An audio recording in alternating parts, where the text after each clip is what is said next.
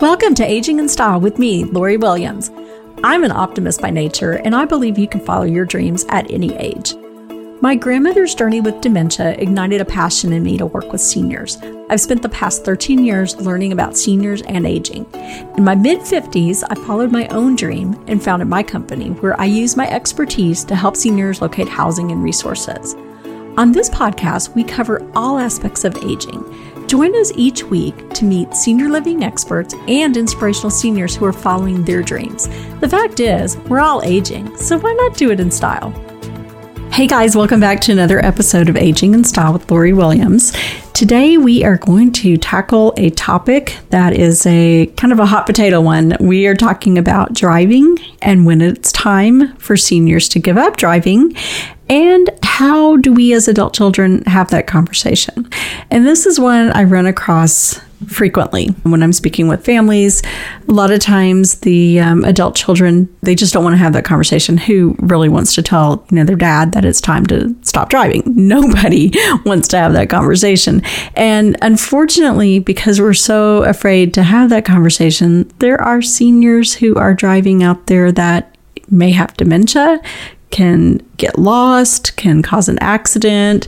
I've, you know, through the years heard so many stories. There was one lovely lady who drove to the grocery store and just stopped her car right there in the you know middle before she got to the parking lot just kind of stopped and got out of the car left it running and went into the grocery that's just kind of a, a, a, mild situation that I've heard. I've heard throughout the years all kinds of stories. So let's talk about it today. Let's talk about when we know that our parents should start stop driving. What are some signs, um, and how to start that conversation. So, I mean, first of all, it's very common to become worried about aging parents' driving skills as they get older, and it's hard to have that tough conversation. And the reason it's tough is this is kind of like the last big holdout, especially for senior men, because driving is such a symbol of their independence and who they are as as men. So it's really I think, extra hard to take the keys away from our older gentlemen. So you're kind of coming up against that, that loss of independence. And that is, you know, the big reason why they're going to fight you on giving up driving. And I do want to say, simply because you're 80 or 90 years old, it doesn't mean that you need to stop driving. It's just if you have certain signs and you know things going on that make driving dangerous for you. Because I have many um, senior friends who are in their 90s and still driving and still driving well. So the big question is, let's start with how do you know that your parents need to stop driving. Odds are you're not, if, if you ask them, do you think you should start stop driving? They're going to say no. So, what are some things that make driving riskier as we age, as our bodies are aging? So, what we're going to look for are like physical changes. And physical changes that happen that make driving more difficult are some pretty obvious ones, like um, decreased vision. So, issues with their vision, having slower reflexes that make it harder to, you know, see, hear, and respond to other cars or people walking, pain or stiffness. So, it makes it hard, like if they have um, limited mobility due to pain and stiffness in their neck to turn to look. You know, you look over your shoulder to change lanes. And if you are stiff and in pain, you can't do that. So you don't have that range of motion. Leg pain or weakness in legs, which makes it harder to switch between the gas and the brake pedals or to press hard enough. Cognitive changes that are going to slow reaction time down, makes it harder to, you know, merge lanes or if they're on the highway. And my goodness, if you live here in Dallas, I'm not ashamed to say that I am myself fearful of some of the highways here because people are going so fast and switching lanes. And I, you know i can't imagine if i was 80 years old i certainly wouldn't want to be driving on uh, you know some of the highways around here. So multitasking gets harder. So i mean you know there's so many things involved with driving people slamming on the brakes in front of you road signs, I mean, situations happening with the road, road work, or whatever. So, those are just kind of things that, you know, as we physically, as we're aging, could become an issue.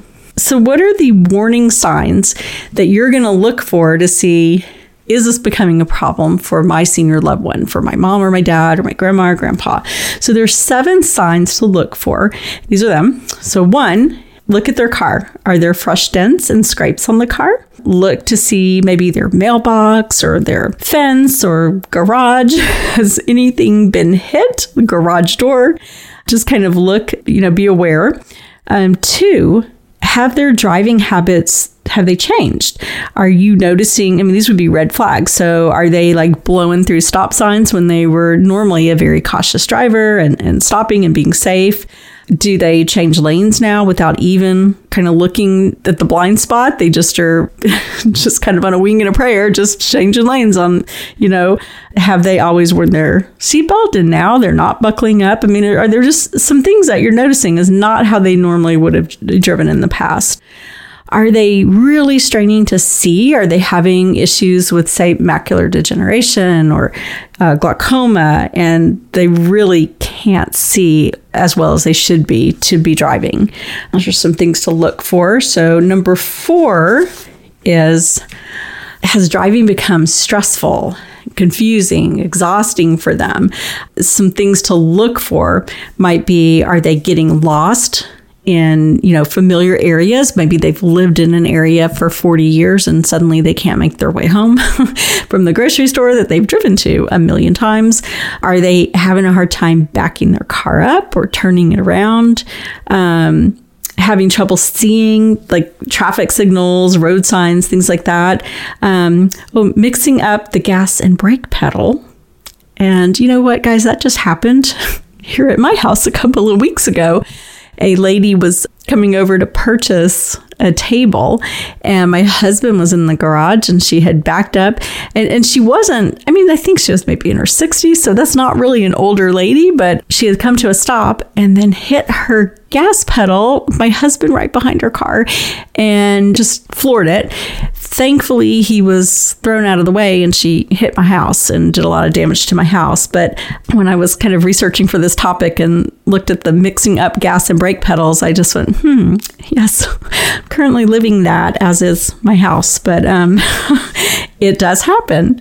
Other things uh, signs that should raise concern for you is maybe having road rage when you know sweet little mom never had road rage. Now she's honking at other drivers maybe sending them an unfriendly hand gesture, um, not being able to tolerate distractions, like really, really having to focus and becoming frustrated, or if you're trying to talk to them, they just they can't multitask, they cannot do both. Five of the seven to look for, they're having close calls. Maybe they've narrowly missed some accidents. That's you know a good sign that their skills are starting to deteriorate. Number six, driving at night is making them nervous. Because a lot of times as we get older and you know I, I'm 57, and I'll tell you, I sometimes have a little trouble seeing at night, just the way the lights kind of reflect that glare kind of thing. It just it makes it harder for me to see. So I can imagine if you're, you know, 89 years old, it probably gets much worse. So you know, you're gonna watch if they're nervous driving at night, or I don't know that I agree that this is really a sign that it's time to give up because a lot of seniors choose not to drive at night because it is harder to drive. So yeah, I'm getting all defensive for myself. Like yeah, it's okay. 57. I don't like to drive at night. Number seven, other people are scared to ride with you. So if you're, you know, friends of your parents or maybe their grandkids are afraid to ride with them, that's a sign that maybe it's time to take the keys away. And I've told this story before, so you may have heard it on one of the other podcasts, but my grandfather, I remember riding with him back like in the early 1980s. I was about probably 16 or so and he had one of those huge boats of a car, you know, that they had those, you know, giant cars back then. And we're just flying down these little narrow streets in New Orleans where everyone in the residential areas they park on the street. So it's like this very narrow area. And he's just, I mean, flying down the street.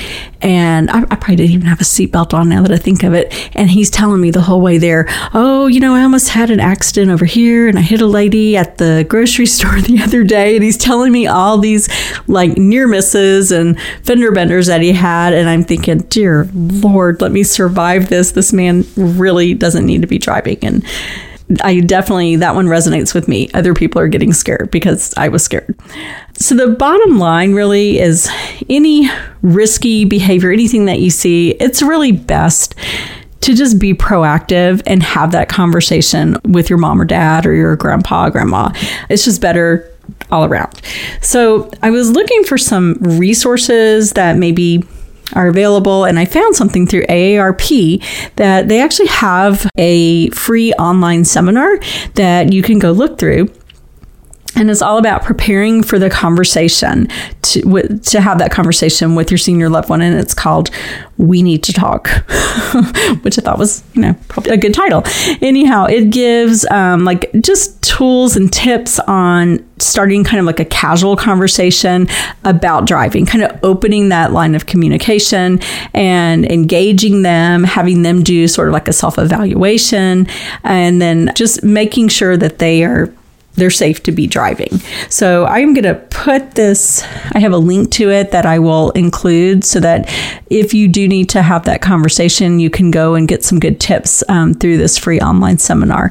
And there's also tons of information out there if you Google is it time to give up the keys? Mean, there's a lot of a lot of good um, articles that have been written because it is a extremely hot topic that comes up, and rightfully so. There's a, wealth of information out there. So I hope this has given you a little food for thought and some tips and ideas, you know, to, to look for when it comes to driving and your senior loved ones and opening up that conversation. As always, thank you for joining today's podcast. And you can find more information on our website, which is loriwilliams seniorservices.com.